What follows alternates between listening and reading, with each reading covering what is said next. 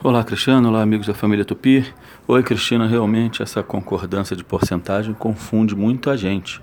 Na verdade, o que a gente pode dizer é que essa concordância aí, ela pode ser facultativa. Você pode escolher que ela concorde né, com o número aí da porcentagem ou ela pode concordar também com esse nome que ele está mostrando a porcentagem, né?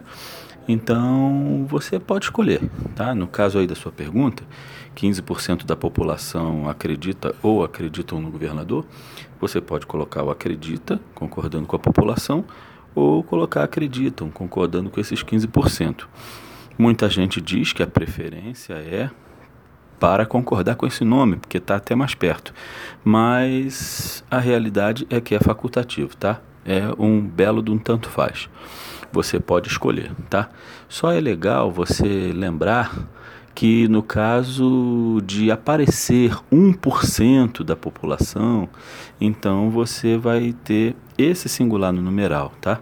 Então às vezes você pode pensar no facultativo e se esquecer que lá no numeral tem um número singular, que é esse 1% aí, tá bom? Ou então se tiver alguma coisa determinada, como por exemplo, né, é, os 15% de indecisos vão ser importantes nessa eleição.